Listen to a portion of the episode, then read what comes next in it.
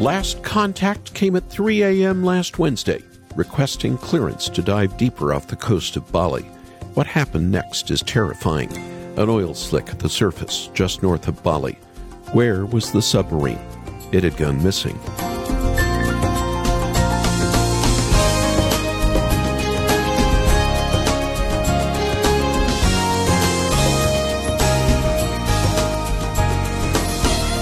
Indonesian naval submarine is known as KRI Nanggala 402. Last Wednesday, it requested to dive deeper into the Pacific off the coast of Bali. They were launching torpedoes for drills. After that, contact was lost. 53 seamen on board. Sadly, just a couple of days ago, the Indonesian government found the sub on the seabed, broken into three pieces, all sailors presumed dead. But a video has surfaced featuring many of the crew singing a famous Indonesian farewell song recorded a couple of weeks prior to the accident. An ironic goodbye indeed. We pray for the families. Lord be with them. His loving care draws near to the brokenhearted. Welcome to Haven Today. I'm Charles Morris, sharing the great story that's all about Jesus. We're in a series this week called Great Gospel Verses. Fear Factor Remember that show from several years ago? It was a TV game show that thankfully was canceled. It was a rat eating, gross out game show that is no more. The fear factor plays a major role in every one of our lives. We want people to like us. We want to do good things and be perceived as a good person. In the Christian world, it's given rise to high moral living that we try and pull off ourselves countless people I've talked to about faith in my lifetime, and they've told me, I think I live a pretty good life. I deserve to go to heaven.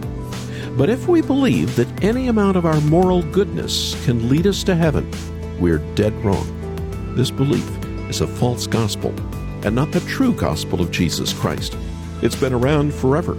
The Bible clearly teaches one is only saved by the grace and faith given by the Lord.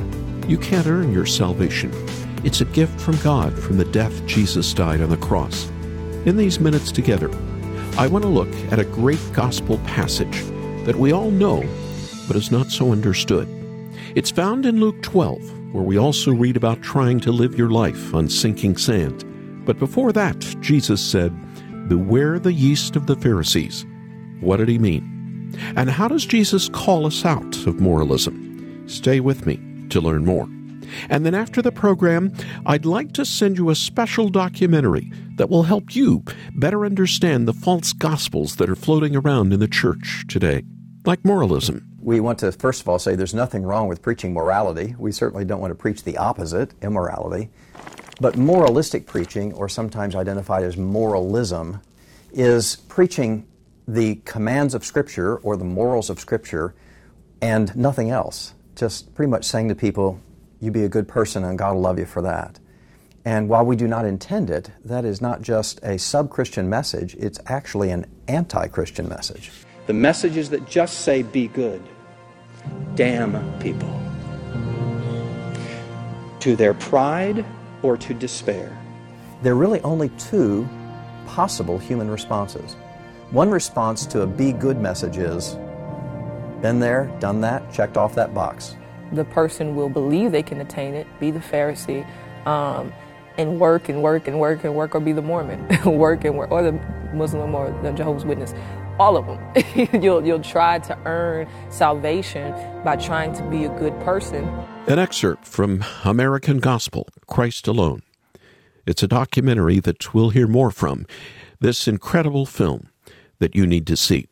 But let me say that not only does this film expose false teachings like moralism and the Word of Faith movement, it also does a great job of explaining the gospel as found in the Bible. Get a copy of American Gospel, Christ Alone, for yourself by making a gift to the ministry. Or get the five pack bundle so you can share it with friends and family who need to know the good news of Jesus Christ. We'll hear testimonies at the end of the program on how God has used this movie to save people. It's a great evangelism tool. After the program, you just need to call us at 800 654 2836. 800 65 Haven. Or visit us at haventoday.org and watch a preview of the DVD. You can make your gift there as well. The website, once again, you need to go to is haventoday.org. And now we open the program with Rush of Fools. I've been here before. Now here I am again. Standing at the door, praying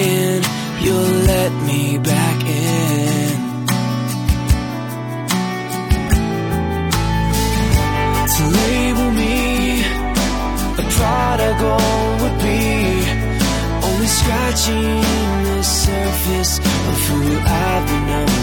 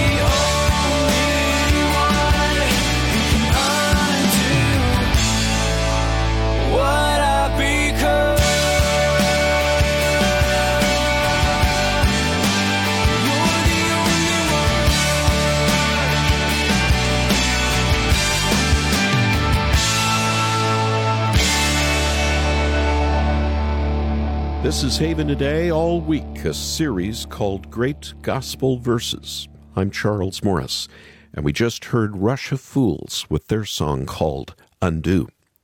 Today we're looking at Pharisees and the warning that Jesus gave to his followers about their teachings. Now, the word Pharisee today represents a complete hypocrite, someone who looks good on the outside but is rotten to the core. But you have to remember, back in the days of Jesus, the Pharisees were revered. They were deeply religious, and everyone then looked up to them, at least in Israel.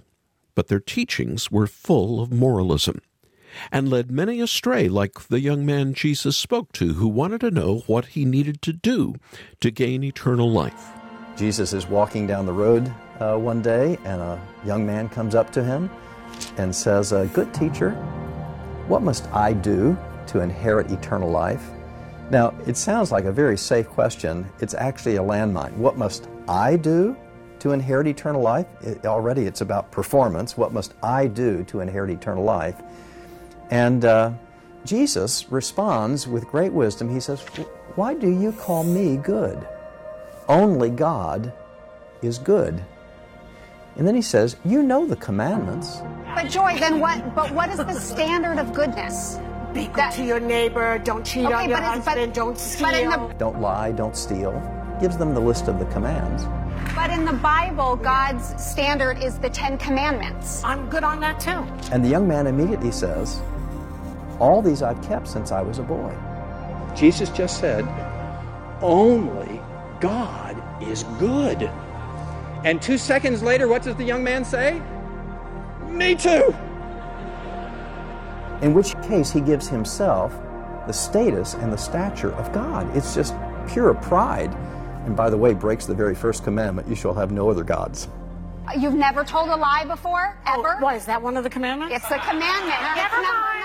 A moment from the American Gospel documentary. And we heard my friend, Pastor Bryan Chapell, sharing the story about the young man who wanted to gain eternal life by doing good. And edited in between, there's a discussion that happened on ABC's The View, where one of the hosts sounded very much like this young man Jesus was speaking to. Luke tells us in his Gospel that Jesus had deeply offended the Pharisees, the religious establishment of his day. It's hard for us to grasp the huge influence that these men wielded. They were scrupulous law keepers.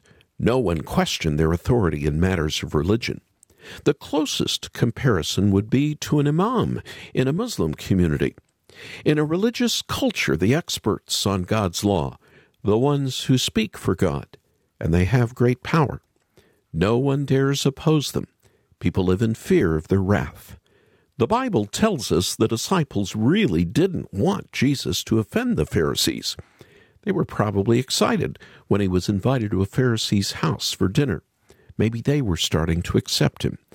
But no, to their dismay, he used the opportunity to rake them over the coals. Luke tells us when Jesus left there, the Pharisees and the teachers of the law began to oppose him fiercely and to besiege him with questions, waiting to catch him in something he might say. Meanwhile, when a crowd of many thousands had gathered, so that they were trampling on one another, Jesus began to speak to his disciples. The Pharisees were mad, and now the crowd was out of control. It was probably a mixed group hecklers, doubters, and people who wondered if Jesus really was the Messiah. His popularity was stirring up so much excitement that at some point Rome would probably see him as a threat. If you were suspected of insurrection, the result was a torturous public crucifixion. In the midst of this shaky situation, with the fear factor running high, Jesus spoke, not to the crowd, but to his disciples. Listen to Luke 12, 1 through 7.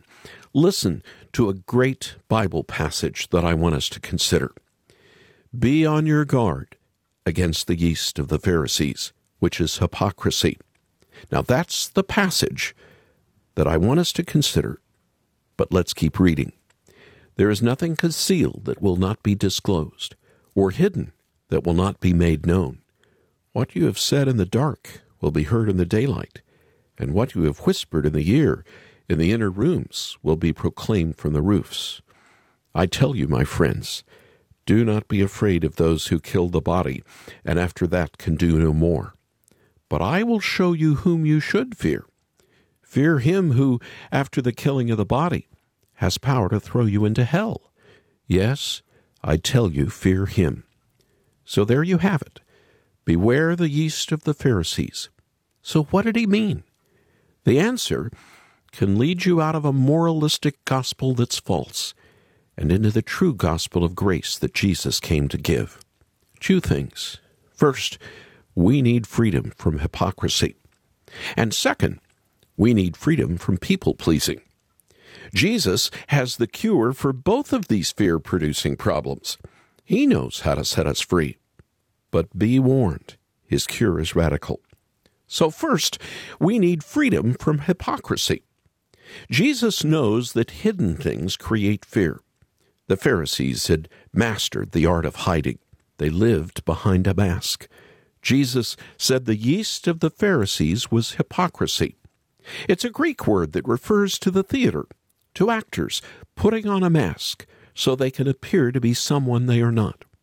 Jesus just got through telling them at the dinner party that they were like dishes that had been cleaned on the outside, but inside were full of greed and wickedness.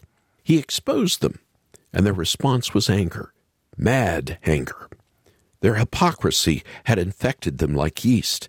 Do gooding had spread through their hearts until they were convinced that they were righteous. They got angry with Jesus because he threatened the thing that gave them their identity. Now, Jesus was telling his disciples, just like he's still telling us, to beware of the yeast that had infected the Pharisees, the yeast of hypocrisy. And his cure is radical. He brings us face to face with judgment. He says there's going to be a judgment. Everything hidden is going to be exposed. Our secrets will no longer stay secret. We are not as good as we want people to think we are. Jesus was rooting out the fear of trying to hide by telling us we cannot hide. Do you remember when you were a child playing hide and seek? It was kind of a scary thing to hide. You're under the bed. The one who's it opens the door. You see her feet, and then she lifts up the bedspread, and there's her face. You're found. It was just a game, but it made your heart pound, didn't it? Hiding creates fear. And Jesus wants to bring us out from under the bed or out of the closet or wherever it is we're fearfully hiding and hoping not to be found. The answer to the fear of hiding is to come out, to go ahead and get everything out on the table. Confess it all. Come clean. Being a hypocrite is a fear filled way to live. We cannot hide. Everything is going to be exposed on the day of judgment. Get ready for the day of judgment by dropping your act.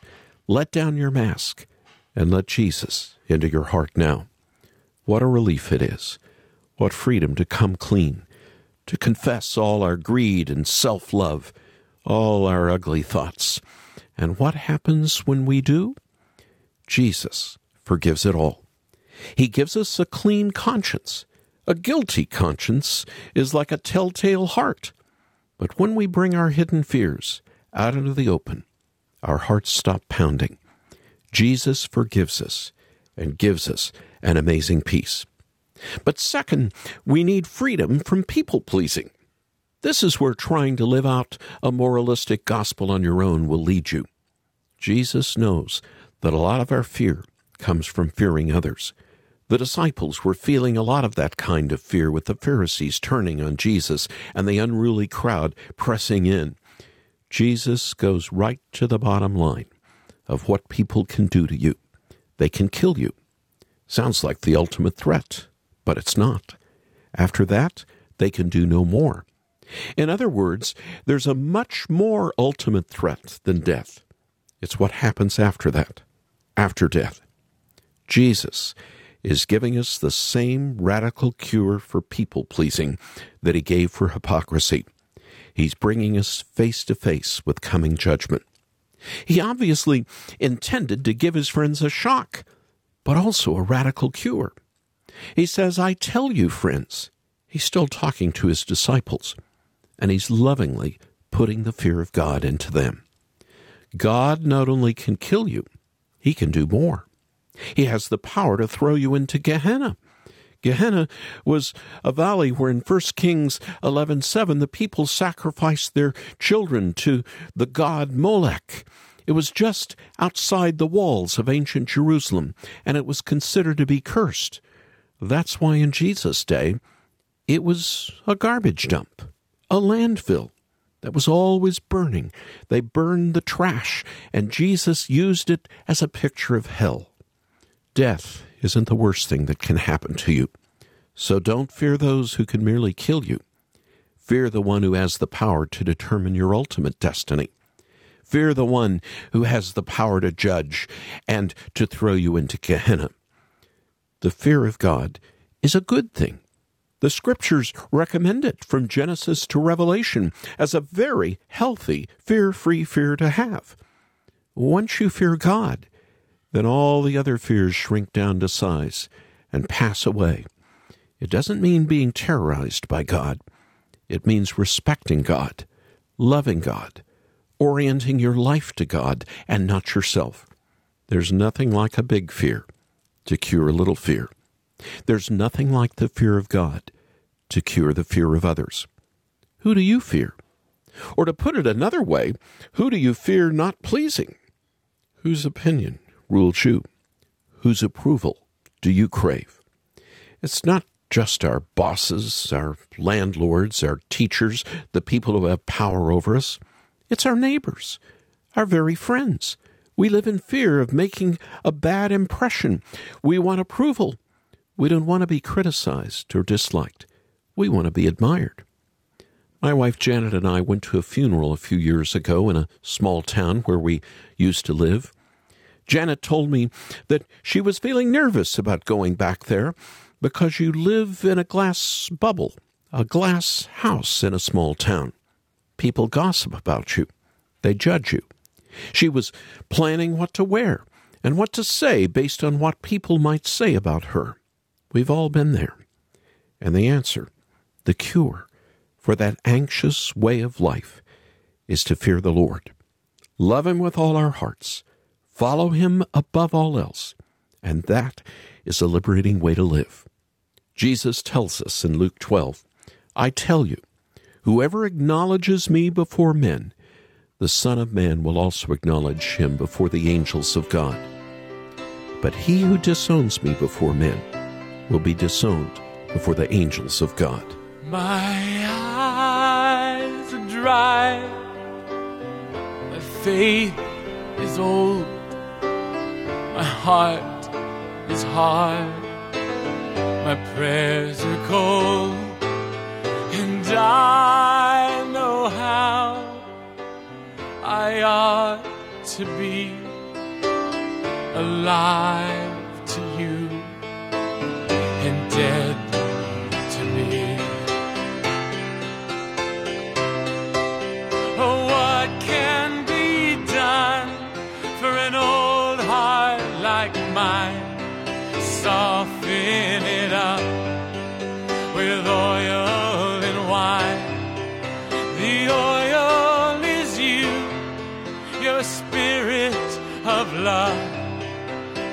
wash me anew in the wine of your blood.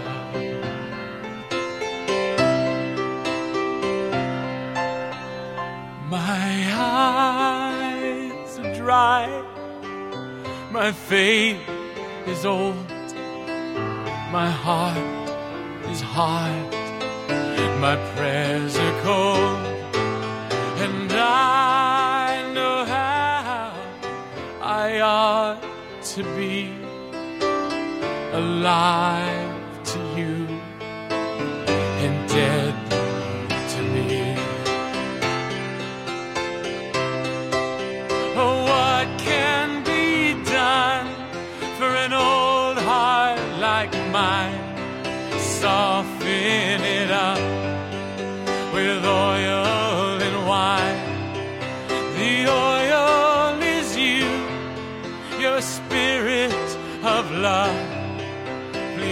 wash me anew in the wine of your blood. Way back in 1978, Keith Green sang that song, My Eyes Are Dry here on Haven Today.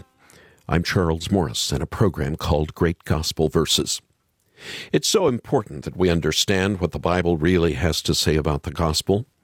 Many today are teaching it's Christ plus something your works, your moralism, your positive thinking, your own goodness. But the Bible clearly teaches we are saved by faith alone, through grace alone, in Christ alone. And this true gospel is clearly presented in the documentary called American Gospel Christ Alone. This movie takes a hard look at North American moralistic Christianity and the Word of Faith movement. But more than that, It conveys the true, life transforming gospel of salvation through grace by faith in Christ alone. This documentary is a tool you can use to share the gospel with those you love. And to help you do that, we have a five pack of these DVDs that you can easily give away for your minimum gift to the ministry. Or if you just make a gift of any amount to the ministry, we'll send you a single copy of the DVD, American Gospel. You just need to call us right now. Call us at 800 654 2836. Once again, our number is 800 65 Haven. Or watch the preview we've put up online, and you can make your gift there at haventoday.org. That's haventoday.org. I'm Charles Morris. Thanks for joining me. Won't you come back again tomorrow? When again we get to share together the great story, the true story. It's all about Jesus here on Haven today.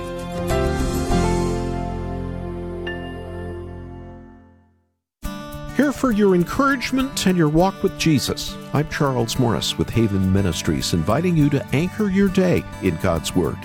Come to me, all you who are weary and burdened, and I will give you rest. An invitation from Jesus in Matthew 11.